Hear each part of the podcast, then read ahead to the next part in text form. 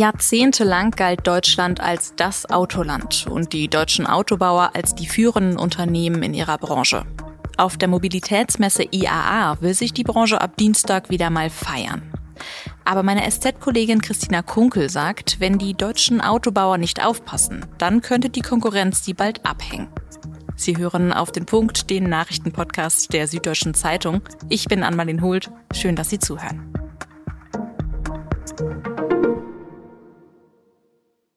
Im See vor dem Münchener Messegelände schwimmen drei Autos.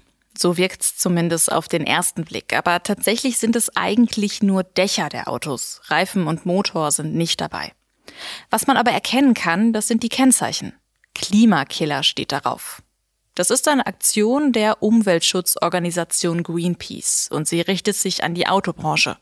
Die trifft sich nämlich ab Dienstag in München zu Deutschlands größter Automesse, der IAA. IAA, das steht für Internationale Automobilausstellung. Das gibt sie schon seit über 100 Jahren. Erst in Berlin und dann war sie in Frankfurt und jetzt eben in München. Seit ein paar Jahren heißt die Messe jetzt IAA Mobility. Damit wollen die Veranstalter zeigen, dass es nicht mehr nur um Autos, sondern eben um Mobilität an sich gehen soll.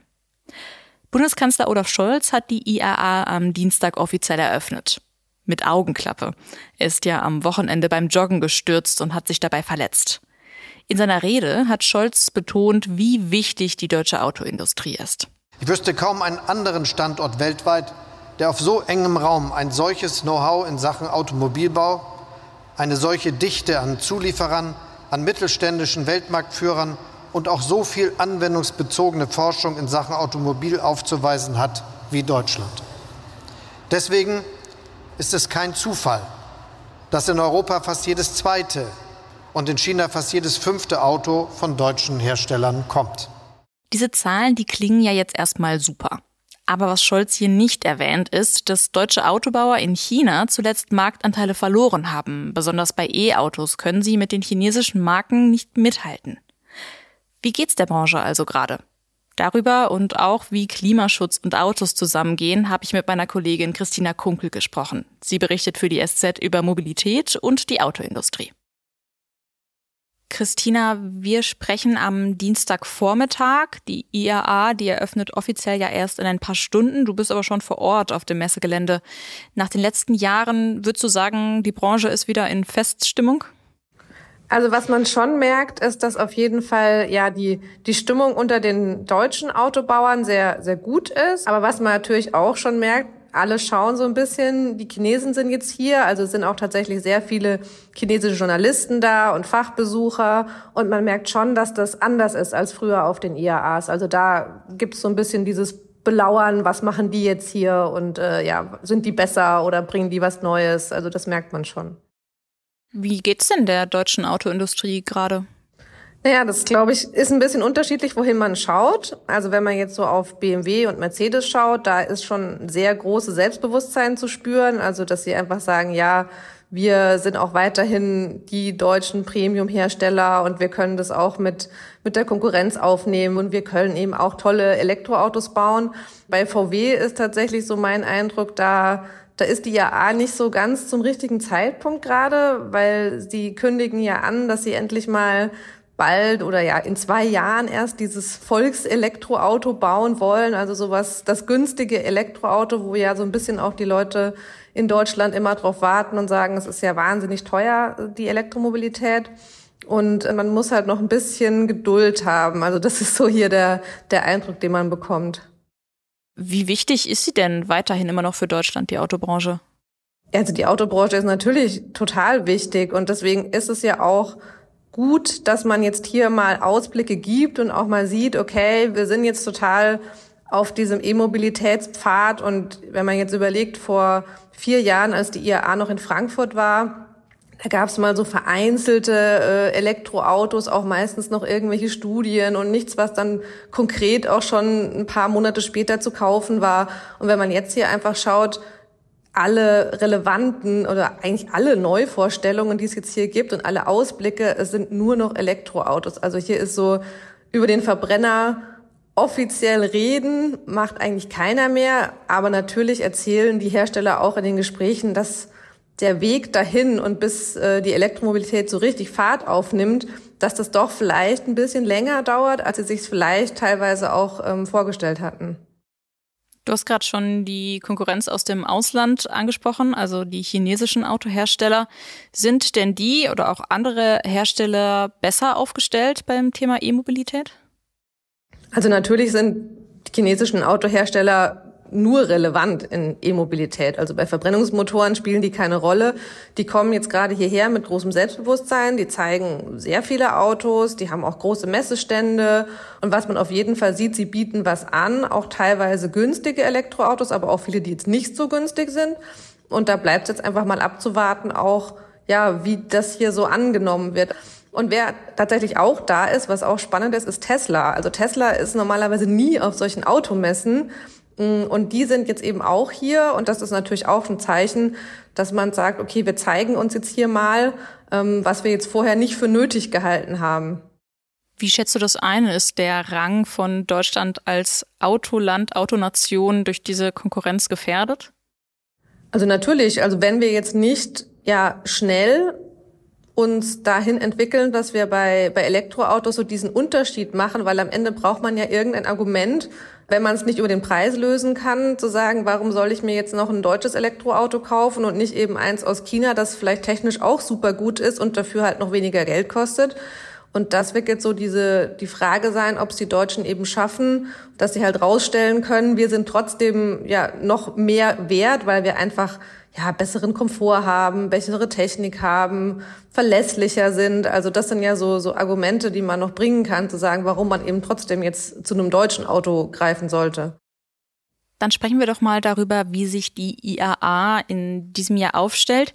Das war ja lange eine reine Automesse. Inzwischen präsentiert sich die IAA aber eher als Mobilitätsmesse. Es geht also auch um andere Fortbewegungsmittel. Ist das auch so ein bisschen ein Zugeständnis an den Zeitgeist, eben mehr so Richtung Klimaschutz und Nachhaltigkeit?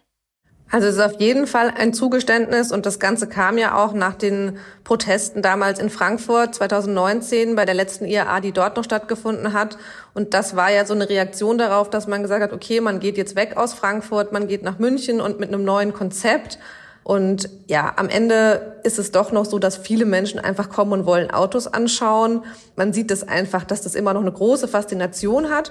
Natürlich lockt man vielleicht auch mal Leute an, die sagen, na ja, ich informiere mich jetzt mal über E-Bikes oder, oder über E-Scooter und was es sonst noch so gibt. Ich glaube, das ist so ein bisschen vielleicht auch so ein, so ein, so ein Mitnahmeeffekt. Aber tatsächlich würde ich immer noch sagen, dass im Mittelpunkt dieser Messe immer noch die Autos stehen. Die IAA hat ja auch nicht nur Fans. Es gibt jetzt auch sehr viele Protestaktionen dagegen in München. Die verschiedenen Umwelt- und Klimaverbände, die haben sogar eine ganze Protestwoche angekündigt. Und einer der Kritikpunkte ist ja genau das, was du jetzt gerade auch gesagt hast, dass nämlich die IAA eigentlich nur eine Automesse mit grünem Anstrich sei. Wie geht denn die Autoindustrie damit um? Also die Autoindustrie fühlt sich da schon sehr missverstanden, ist so mein Eindruck. Also gerade so der Dialog zu den Aktivisten ist ziemlich abgerissen, weil die Fronten auch sehr verhärtet sind. Also ich habe jetzt hier gehört von, von vielen Automanagern, wenn man mit denen redet, dann sagen die alle, ja, wir finden das super, dass man sich einsetzt und dass man irgendwie kritisch ist und Sachen hinterfragt. Aber was sie halt alle ablehnen, ist dieses so, ja, es gibt einfach nur Schwarz und Weiß und Autoindustrie ist böse und äh, eigentlich keine eigenen Vorschläge machen in dem Sinne, sondern dass die einfach sagen, es gibt da gar keine Basis für einen Dialog. Aber jetzt mal, was den Weg zur, weg vom Verbrennungsmotor angeht, sind es natürlich riesengroße Fortschritte, die jetzt einfach in den letzten vier Jahren gemacht wurden. Und das muss man der Autoindustrie auch einfach mal zugestehen, dass sie da sehr viel aufgeholt haben. Es gibt also auch Bestrebungen, die Nachhaltigkeit zu fördern in der Autoindustrie. Wie sehen die denn zum Beispiel aus? Naja, das ist ja immer so das große Thema. Wie große Batterien braucht man? Wie viel Reichweite braucht man? Müssen wir jetzt nicht nur mal gucken, dass wir halt auch, wie quasi wir mit Benzin geguckt haben, dass das Auto weniger Sprit verbraucht, dass das halt auch das Elektroauto möglichst wenig Strom verbraucht und da halt auch wieder Energie einsparen. Also solche Themen sind jetzt schon da. Aber auch das, das ist halt noch relativ am Anfang. Das sind halt Dinge, die wurden jetzt angestoßen. Aber bis da am Ende mal wirklich was, ja, zu sehen sein wird, das wird halt einfach noch ein paar Jahre dauern, muss man auch sagen. Danke dir, Christina, für das Gespräch. Der russische Präsident Putin will sich mit dem nordkoreanischen Machthaber Kim Jong-un treffen. Das hat die New York Times berichtet. Bei dem Treffen soll es um Waffenlieferungen aus Nordkorea nach Russland gehen. Kim soll dafür nach Wladiwostok reisen. Das liegt an der russischen Pazifikküste. Und eigentlich verlässt Kim sein Land nur sehr, sehr selten. Sollte das Treffen stattfinden, dann wäre es seit 2019 das erste Mal, dass er ins Ausland reist. Putin geht es bei dem Treffen wohl vor allem um nordkoreanische Artilleriegeschosse und Panzerabwehrwaffen, so die New York Times. Kim wiederum hoffe auf Technologie und Lebensmittelhilfe aus Russland. In dieser Woche berät der Bundestag über den Haushaltsentwurf für 2024 und über die Finanzplanung für die Jahre danach. Zum Auftakt dieser sogenannten Haushaltswoche hat Finanzminister Christian Lindner von der FDP am Dienstag seinen Entwurf für den Bundeshaushalt vorgestellt. Und der ist schon jetzt umstritten, denn Lindner will vor allem sparen. Die Staatsausgaben sollen nach seinem Entwurf im nächsten Jahr etwas unter 445 Milliarden Euro liegen. Das sind gut 30 Milliarden Euro weniger als in diesem Jahr. Und Lindner will auch weniger neue Schulden machen als in diesem Jahr. Er möchte damit die Schuldenbremse einhalten, die ja auch im Grundgesetz verankert ist. Damit das klappt, soll in fast allen Ressorts gespart werden. Nur das Verteidigungsministerium ist davon nicht betroffen. Kritik daran gibt's unter anderem aus der Opposition und von Sozialverbänden.